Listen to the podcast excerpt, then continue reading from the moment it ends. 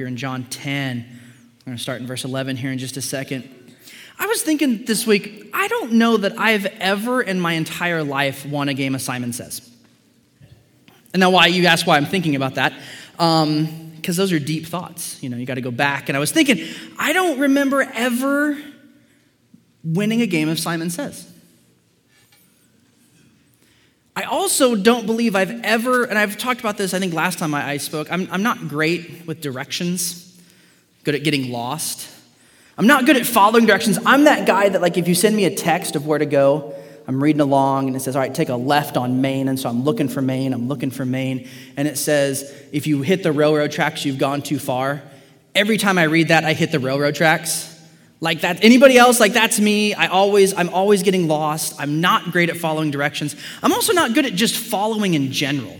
Um, when I was in high school, I did competitive speech and debate. Should not shock any of you. Um, and we did this thing called a one act play, which is a play in only one act, as the name suggests. And we had to load up all of our set and everything, and we had to drive it north of, north of downtown. And I was in my dad's big red truck, and it's parked next door if you need to see it. If you need to, as you're driving home, you can see it. Big red truck, massive truck. Um, and I was 16, 17 years old, and, and, I was asked to drive this truck up there with all of our set and all this kind of stuff. We did our thing. I believe Dana was directing this one, I think. Um, I was the lead actor, not bragging, just, just wanted to give you the facts. Um, and uh, so we did, our, we did our thing. It was awesome. And we tore down our set and we're getting ready to go home. And I remember I'm following a Suburban, okay? Following a Suburban because I, this is my first time ever being north of downtown. I didn't know there was a north of downtown. I thought world ended downtown. And so we go north, and I'm in this whole new Christopher Columbus mode, and we're driving back south following the suburban, and we get to downtown where, like, you've got 19 different ways to go, and it goes up and over and around and through and up and this way. And there was more than one suburban. There was. I'm not sure why. It's rude. Um, and so we were following what we thought was the correct suburban in fact, it was not the correct suburban. And we end up in a part of Kansas City where I had never been before. It's one of the few times in my life I've been the minority in a community. Um, also, fun fact we wanted to leave really quick and get home, so we were still wearing our stage makeup. Stage makeup, it's for the performance. Stop judging. You guys are the worst. And we set our stage makeup on in this big red truck, two very Caucasian gentlemen in a not Caucasian community following a suburban that was not the one we were supposed to be following. Taking lefts and rights and lefts and rights and probably making that person very, very nervous. And we call, I don't even remember who we were following, but I call them, thank God for cell phones. And they directed me back, and I was like, please, no, no, you can't just give me the directions. You have to stay on the line with me. So I get back to 71, I know where I'm going. I'm not good at following. So when Jesus says that his sheep follow him, I'm like, oh, good. That's just perfect for me. And then Mark says, hey, you want to preach? I'm like, yes, always. How about the good shepherd? Ooh, sure. I can teach that one and talk about how I'm not good at following. I'm just not. You give me the directions. I'm even the guy, like, I've learned, okay, men, I'll give you my man card after church. I'm the guy who opens the box and finds the directions first because I'm not handy, but I'm also not good at following directions. So the fact that anything in our house has ever been built ever is due to my wife. She's a saint. She builds things for me. I don't build nor follow directions. But today we're going to learn that we're not just following directions. We're not just following a list of rules. We're not just following a list of expectations. We're following a person. And he's a person worth following. And he's not going to lead you to places you no, that's not true. He might lead you to places you don't want to go, but they're always going to be better than you could have ever imagined. So if we're in John chapter 10, starting in verse 11, it says, I am the good shepherd. The good shepherd lays down his life for the sheep. He who is a hired hand and not a shepherd, who does not own the sheep, sees the wolf coming and leaves the sheep and flees. And the wolf snatches them and scatters them. He flees because he is a hired hand and cares nothing for the sheep. I am the good shepherd. I know my own, and my own know me. Just as the Father knows me, and I know the Father, and I lay down my life for the sheep. And I have other sheep that are not of this fold. I must bring them also, and they will listen to my voice. So there will be one flock, one shepherd. For this reason, the Father loves me because I lay down my life that I may take it up again. No one takes it from me, but I lay down of my own accord. I have authority to lay it down, and I have authority to take it up again. This charge I have received from my Father. So, a lot of times when I, when I give messages and when you read Christian books and we listen to pastors speak, they say, We're going to go through the four these or the six these or the ones, the two this. I want to just walk through this section of verses, this, this passage, and just highlight some of the key words. And if you caught it, they're already highlighted for you up there. Um, I wanted to make sure you caught those. And we're just going to go through those. And I want, you, I want to help us understand what each of these things mean and why it's important. Because Jesus says a lot in these verses. And sometimes when Jesus says a lot of things really quickly, I get lost. And so I want to make sure that we're not getting lost. So the first thing we're going to look at is these hired hands he talks about.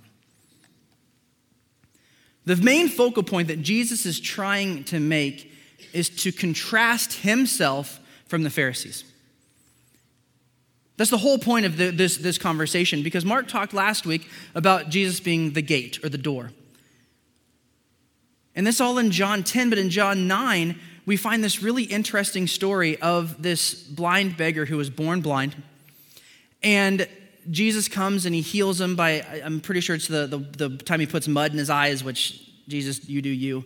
Um, and it's this really interesting passage of scripture because the, the Pharisees bring this man to him and said, Are you the blind beggar? And he's like, Yeah, I am. Were you born blind? And he's like, I think so. And so they get his parents, you know, like, you know, you do with kids, like a kid's telling you the story, and you're like, ah, let me get mom and dad. So they get mom and dad, mom and dad come, and they're like, So is, is this your son? Yes, this is my son. Was he born blind? Yes. Who healed him? I don't know, but I know he was born blind and now he's not. And so the Pharisees kick them out because they didn't like their answer. Bring the guy back in and, and, and criticize him and critique him again, and says, and they say, Was it Jesus who healed you? Do you know where he is? And he says, I love this line. He says, I don't know where he is why? Do you want to be one of his disciples too? Don't say that to a Pharisee. If you ever meet a Pharisee, don't say that. And they lost their minds and they cast him out. And cast him out doesn't mean like, hey, get out of the synagogue. It's like, hey, get out of our community. It's like, no, no, you're not, it's not that you're just not welcome here at HCC. You're not welcome in Harrisonville. Just go. You're gone. You, you you are dead to us. You are gone. And Jesus finds him again and he meets the Pharisees and he says, I'm the gate. And then he talks about being the good shepherd. And he's saying, This is what you guys are doing, and this is who I am. Last week, he referred to them as thieves and robbers, and this time they're hired hands. And he says very clearly the hired hands cared nothing for the sheep. The only reason they're in it is for the money, the fame, the prestige. A shepherd biblically is supposed to provide and protect and to lead and to love. Provide and protect, to lead and to love. And the Pharisees were doing none of those. They continued to add things on to their followers, continued to add things on because the Mosaic Law had a bunch of things that you were supposed to do. And then there were the traditions that were added on to it. In Mark, you see one where um, Jesus had fed 5,000 and was healing people. And uh, then they come up to him and like, hey, hey, hey, hey, hey, Jesus, why don't your disciples wash their hands before they eat? Jesus is like, What are you doing? That's your tradition. This isn't in the law. I just fed 5,000. I'm going to feed 4,000 in a little bit. Like, you're missing the point. And they were. They were missing the point completely. And they should have known the point. Let's jump back to the book of Ezekiel real quick in the Old Testament. Ezekiel after Lamentations, before Daniel. I had to look that up. Don't judge me. Ezekiel 34.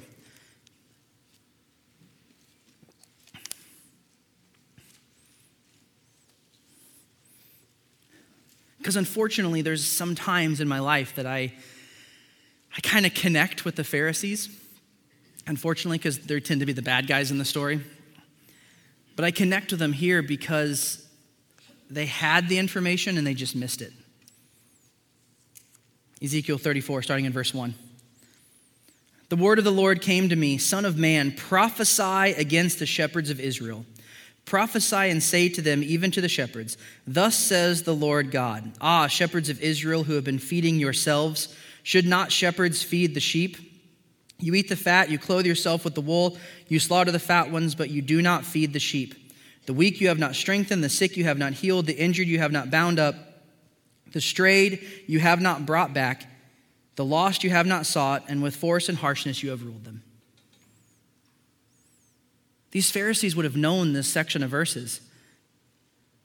But sometimes I can be like the Pharisees, and I'll use me as an example because you're better Christians than I am.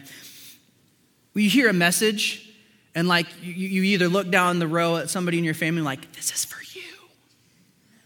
Or like when someone's not here, you like you text them like, "Hey, jump online, listen to this message. It's good," which is code for you need to hear this. But very rarely do we like do I sit there and go like, "Oh, that's for me. Like I'm so I just missed it. I missed it. I missed it so bad. God, forgive me for missing it."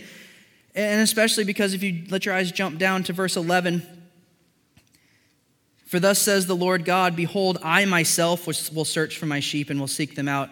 As a shepherd seeks out his flock when he is among his sheep that have been scattered, so I will seek out my sheep, and I will rescue them from all places where they have been scattered on a day of clouds and thick darkness. And I will bring them out from the peoples and gather them from the countries, and I will bring them into their own land. And I will feed them on the mountains of Israel by the ravens and in all the inhabited places of the country. I will feed them with good pasture, and on the, the mountain heights of Israel shall be their grazing land. There, there they shall lie down in good grazing land, and on rich pasture they shall feed on the mountains of Israel.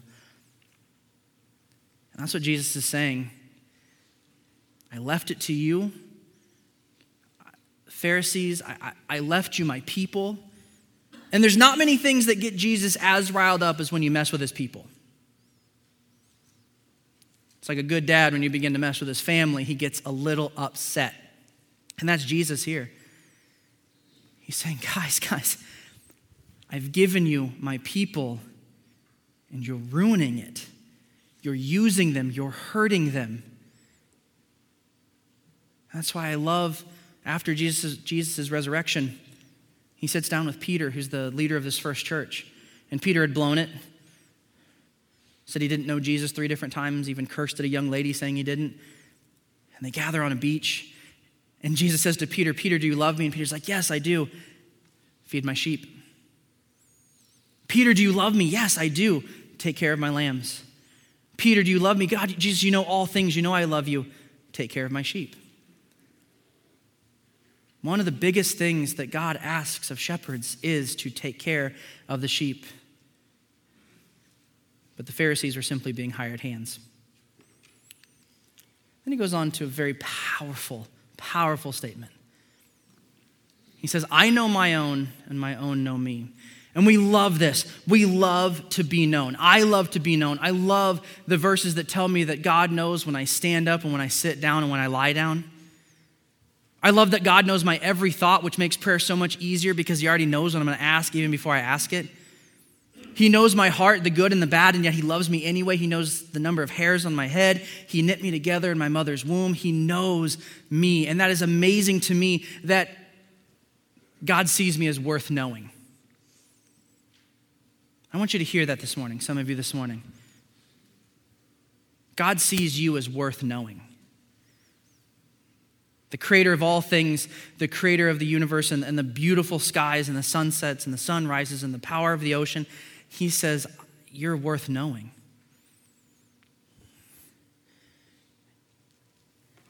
And to know is greater than an intellectual understanding.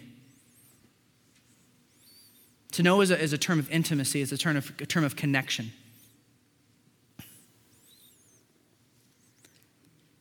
Jesus knows our nature and he knows us, he knows us universally and individually. That's what I think is so amazing because God is all knowing, and I don't know why this amazes me that I know He's all knowing, but He knows the, the culture of every church, and He knows the culture of every family inside the church, and He knows every person inside those families inside of His church, and He knows everything about them. And, and you see that, that Jesus did the same thing, that He led His 12 disciples, His 12 apostles differently because they all had different personalities. Peter was outgoing and outspoken, he's my kind of man. Then you had Thomas, who was, who was, who was um, hesitant and doubting. Andrew was a people person. Judas just wanted to use people. And you see throughout the, the Gospels, Matthew, Mark, Luke, and John, that Jesus is constantly leading his people just a little differently. He knows which of his sheep need a little more correction, the whole get behind me, Satan, that he says to Peter. He knows when they need to be prodded along to be motivated, probably Thomas. He knows what we need. But we kind of forget the second part of this statement. And they know me. We love to be known because uh, that doesn't require anything of us. It doesn't require anything of us to be known by the all knowing God. He knows everything without us trying. But for us to know Him, that takes a little bit of effort. Takes a little bit of work. Takes some time getting into Scripture, into prayer, into God's Word, uh, with a small group, hearing preaching, hearing teaching, all these different things, so that we begin to understand who God is and that we know Him in the same way He knows us. Because the reference he gives us, the example he gives us, he says that they, I know them and they know me just as the Father knows me and I know the Father. Now that's just a little bit cheating because Jesus, God, Holy Spirit, one and three, three and one, we sing songs about it. Like they were one. And Jesus is saying, hey, if you're gonna be my sheep, and I'm your shepherd, you need to know me the same way that I know the Father. And he gives us a way to do that. 1 Corinthians 6 17. But he who is joined to the Lord, he who has raised their hand and said, Yes, I am in, I believe, I trust you, you are my Savior, you're my Messiah, you lived a life I couldn't live, to die a, a death that I deserved and you didn't, but you're the substitute for me. I say yes, I'm joined to the Lord, becomes one spirit with him we join into the same kind of relationship with Jesus that Jesus has with the Father.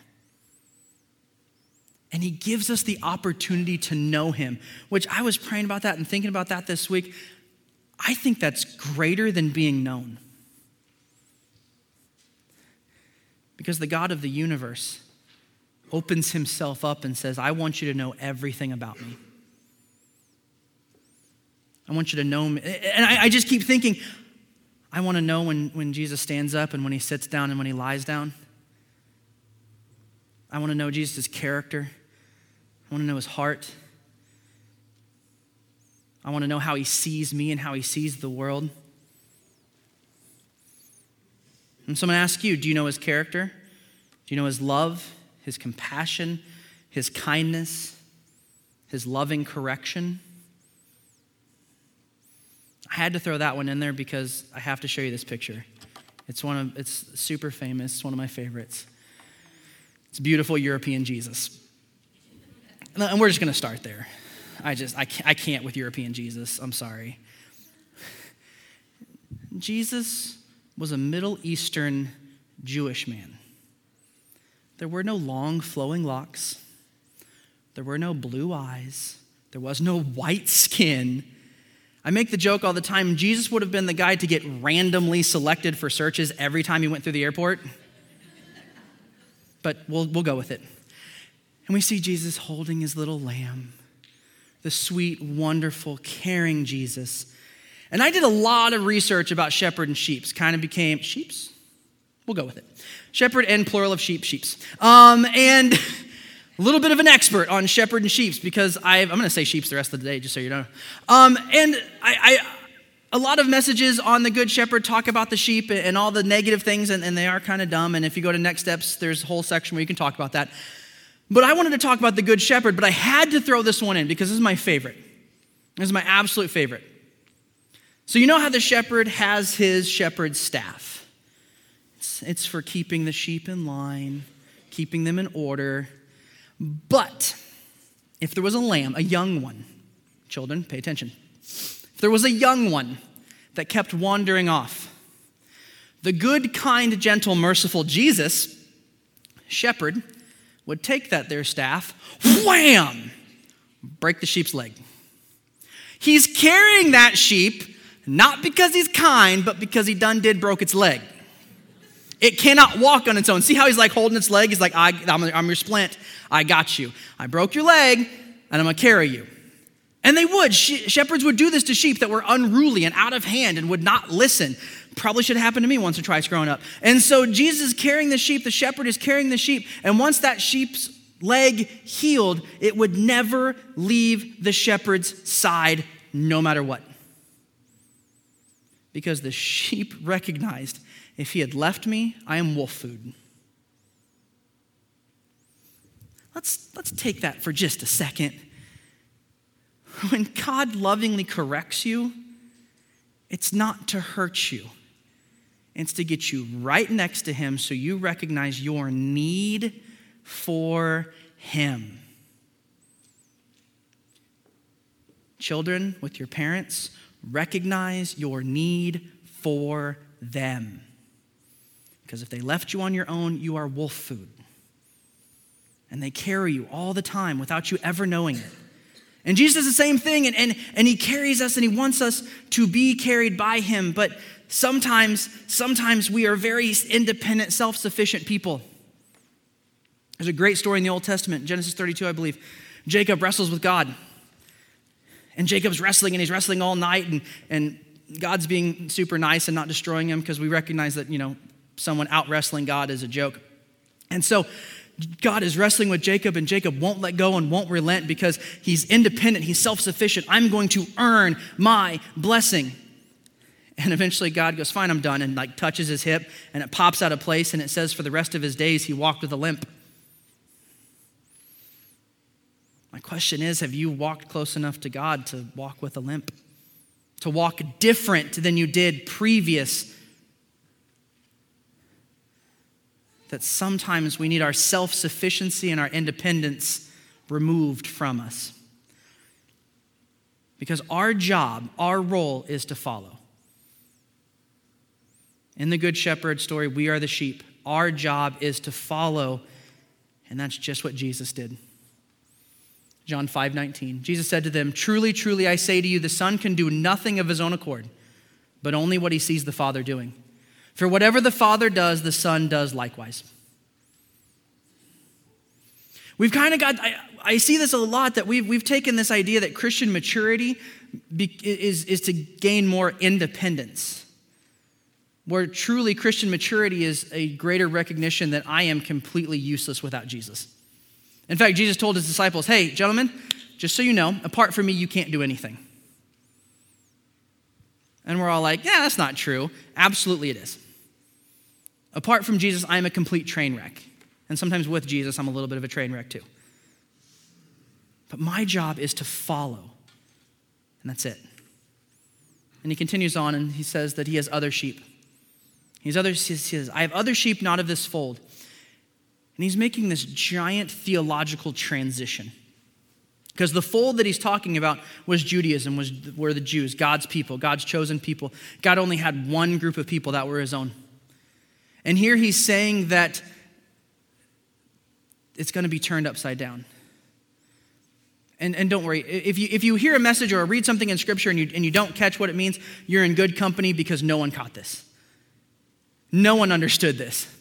Even after the resurrection, it was multiple years before Peter ever went into a Gentile's house because Jewish law said that they couldn't go into Gentiles' houses, and he completely missed that Jesus was like, hey, these are my people, but actually, these are my people, and I'm going to bring them all in.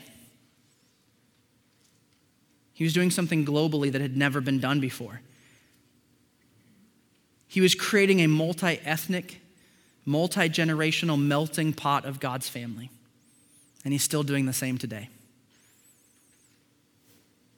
I read, I've, I've read this, this multiple times this week, which I don't think is, is a coincidence, that Sunday morning between 9 a.m. and noon is the most segregated time in the United States. Church. Church is the most segregated place in the United States. And I think, I think God's not super happy about that. John 3:16, which is the summary of John's gospels, for God so loved the world that he gave his only son, Now we have to be careful. I have to be careful when I start talking about God loving the world because the blood of Jesus, the death, the resurrection, the salvation of Jesus is sufficient for all people. But it's only efficient for those who believe, his sheep. So this morning, if, if you've never joined with Jesus, you've never said, Yes, the blood of Jesus, the salvation is sufficient, it's available for you, but it only works if you become one of his sheep. And Jesus is making this huge, huge statement. And we sing songs about this. They're a little racist, but they're kids' songs we teach. Jesus loves little children. Red, yellow, black, and white, they're all precious in his sight. It's a little racist. It's okay. Don't, don't refer to people as red, yellow, black, and white, please. Um, but we teach our children that song because there's truth in it. Red, yellow, black, and white, they're all precious in his sight. And my question is do we believe that? Do we believe that, that Jesus may be saying that to us today? That there are people not of your fold that I'm going to continue to bring into your fold. They don't look, think, or act like you. But they're going to come join you because I'm awakening their heart. I'm bringing truth to them. And you can throw in whatever category of people that you struggle with, because we all have them. Don't let's just be honest. We all have that one group of people that if, if a group of them came to church, we'd be a little, Ugh. I don't need to define all of them for you. You know what I'm talking about. And my question this morning, and I've been questioning myself this all week, and I've been praying through this and repenting a lot this week. Am I, if, if that happened, would I respond like Jesus? Welcoming, loving? Or would I be the Pharisees and would be offended that someone who did not look, think, act, or believe like me was coming into my church? Because that's what the Pharisees did. They said, No, no, no, we are God's people. That is it. Nobody else. We are an elite club. And that's what the Pharisees were promoting, and Jesus fought against that all the time. He fought against this closed group. He said, No, no, no, no, no. That, that gate that we're talking about, it's open to everyone. Last week, Jesus being the gate, that's open to all people. All can enter. And then finally, tells us that he lays down his life and he lays down his life for his sheep. Jesus said, There's no greater love than this, than for a man to lay down his life for his brothers. And, and just so we recognize, no one killed Jesus. He didn't die as a martyr for his faith, he died as a substitute. He gave himself up willingly. That's why it says, I lay down my life. It's not that something came and bested Jesus. It's that when the time came when he was doing only what he saw the Father do, when he was in the garden sweating blood because he was so scared of what was about to happen, he said, Not my will, but yours. And he laid down his life so that his sheep could be protected. And in verse 12 of John 10, it talks about the wolf, the wolf coming. The wolf is a representation of sin and death. And here in the next few weeks, we're going to celebrate Holy Week for the church, which is Palm Sunday, Good Friday, Easter. And on that, on that time, on Good Friday, when Jesus was hanging on that cross and eventually gave up his life and his life expired, the enemy, the wolf, sin and death, thought it had won because he struck the shepherd and the sheep scattered. When Jesus was in the tomb, his guys went away. They weren't sitting in it. there were no believers when Jesus died. And I make this joke every year, and I'll continue to make it because it's one of my favorite Christian jokes ever. There was, we know this because there was no one on Sunday morning, Easter morning, going three, two, one. Hi, Jesus. Nobody. They scattered. Death had happened. The shepherd was gone. They scattered. And for a couple days, the enemy thought that he had won, but he forgot the second half of the verse. That I may pick it up again. He has the authority to willingly lay down his life, but then he chose to pick it back up again because we were scattered. And we're still scattered. And he's still bringing us back together. He, that's what he did once he resurrected is he went to all his sheep and said, come on, I'm back. Come on, I'm back. And he went to Thomas, did the whole hands and side thing. And he's like, come, come with me. We're back together. And he brought all of his sheep back together. And this is why he's the good shepherd. This is why he is the good shepherd that is worth following. Because he, his death didn't just happen, he predicted it over and over and over, and even predicted that, hey, I'm going to die, then three days later, I'm going to rise from the dead. And let's be honest, if someone predicts their own death and resurrection, we should probably give what he's saying a try. Just a thought. And so this morning, that's what I'm going to challenge you with is, is are we following the good shepherd? Or are we following people? Because that's one of the things sheep do. They have really poor eyesight, and so they tend to just follow who's right in front of them. Are we close enough where we can see the shepherd? Are we close enough where we can hear his voice? Are we following him the way that he's asked us to? Because if not, we get lost, and, and when we get lost, we are in deep, deep trouble. One of my favorite verses in all of Scripture is Acts 2 1 where they were gathered together.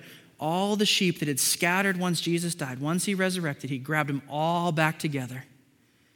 And they were together with one accord, which means with one purpose, and power came. The Holy Spirit came to them. And it challenges me every time I read that. What would happen if this church body, if churches in Harrisonville became of one accord with one purpose to be the sheep that follow the shepherd and make sure that everyone else knows how great the shepherd is? What kind of power would come in us? What would the Holy Spirit do within each of us individually and all of us corporately if we followed the shepherd and became one and were one accord, united with one purpose, moving forward to see the sick healed, to see those who are in bondage set free, to see the captives set free, to see people come to know who the shepherd is, who Jesus is, and how good he is. Just a few verses later, he says, My sheep hear my voice, and I know them, and they follow me. I give them eternal life. Which, when we talk about eternal life, remember, it's not a quantity of life, it's a quality of life. And they will never perish. That wolf that keeps howling at you, that of sin and death, the enemy that keeps coming around, cannot hurt you. He is a defeated enemy. He's a dog on a leash that looks real bad and barks real loud. And if you get close enough, he'll bite you, which is what we do all the time. If we just, ta da, we cannot be attacked by the enemy. We will not perish, and no one will snatch them out of my hand. That's some good news this morning. I don't know who I'm talking to, but someone needs to hear I, all morning no one will snatch them out of my hand. Once you are his, and he says, he says the, the, the hired hands leave because they're, they're not, they're, the sheep don't belong to him. The good shepherd says, Those are my sheep. I bought them. And I paid a price that no one else is willing to pay. I shed my blood for those sheep. And that's so cool. The Old Testament, the Old Covenant, the sheep died for the shepherd. We sacrifice sheep over and over. The Jews sacrifice sheep over and over. And in the New Testament, there's one lamb, Jesus, who sacrifice, the shepherd sacrifices himself for the sheep so that we never have to again. And that we can just follow. We can just follow and never be snatched away ever. Nothing will snatch you away from God. So, my question this morning is Do you hear the Good Shepherd? Do you hear him this morning? Has it been a while maybe since you've heard him? Do you hear him when you open scripture? Do you hear him when we sing worship songs? Do you hear him when the temperature gets above 60 degrees? I do. I do. Do you hear him when you look at a, a, a, child? Do you hear him when you see a married couple that's been married for 60, 70 years? Do you hear him? Because it says multiple times in John 10 the sheep will hear my voice and they will know me. Do you hear him saying, Come, come to me, come to me? You look really tired. You, you, look, you look kind of exhausted. I think you've been carrying things that, that aren't yours. Let me, here, you lie down over here. I'll take care of everything. You just rest. Just be at peace. Don't work, don't strive, don't try and prove your worth. You're my sheep. I love you. Just lay down. I got you. And all that stuff that you were carrying here, let, let me take that. I want to give you my yoke, my burden. It's light. It's light. It's really easy to carry. It doesn't, it's not a struggle. And then when you get up, I want you to go and, and have a great life. I want to give you eternal life, life and life more abundantly. I want you to live in a way that is so amazing. Maybe this morning you hear, hey, stop. Stop doing that. That's not good for you. That's leading you away from everyone because that's what the enemy wants to do is to lead you away because when you're isolated, then he can attack you and then he can hurt you. A sheep with the flock is much better protected than a sheep by itself. Maybe this morning he's saying, Stop, stop. Don't do that anymore. That hurts you. Maybe saying, Hey, you, you too, you too. Forgive each other. Forgive each other. Say you're sorry. Own your mistake. Forgive each other. It's not, there, your time on earth is so short, it's not worth the energy of, of holding bitterness to each other. Forgive. Maybe it's simply, I love you. Maybe this morning you need to hear the Good Shepherd just saying, I love you. And you're like, yeah, but I got lost again yesterday. I know, I love you. Yeah, but I got stuck in the mud again yesterday. Yeah, I know, I love you. But I wandered off for the 400th time in two days. I, I know, I, I was the one who carried you home. I love you.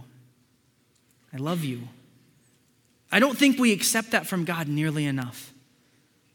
Do you hear the Good Shepherd saying, I love you? Or, you're mine. You're mine. I love you exactly how you are. You're mine. I created you. You're mine.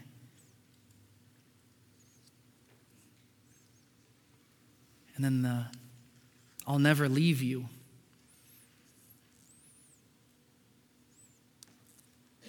That one to me is really powerful.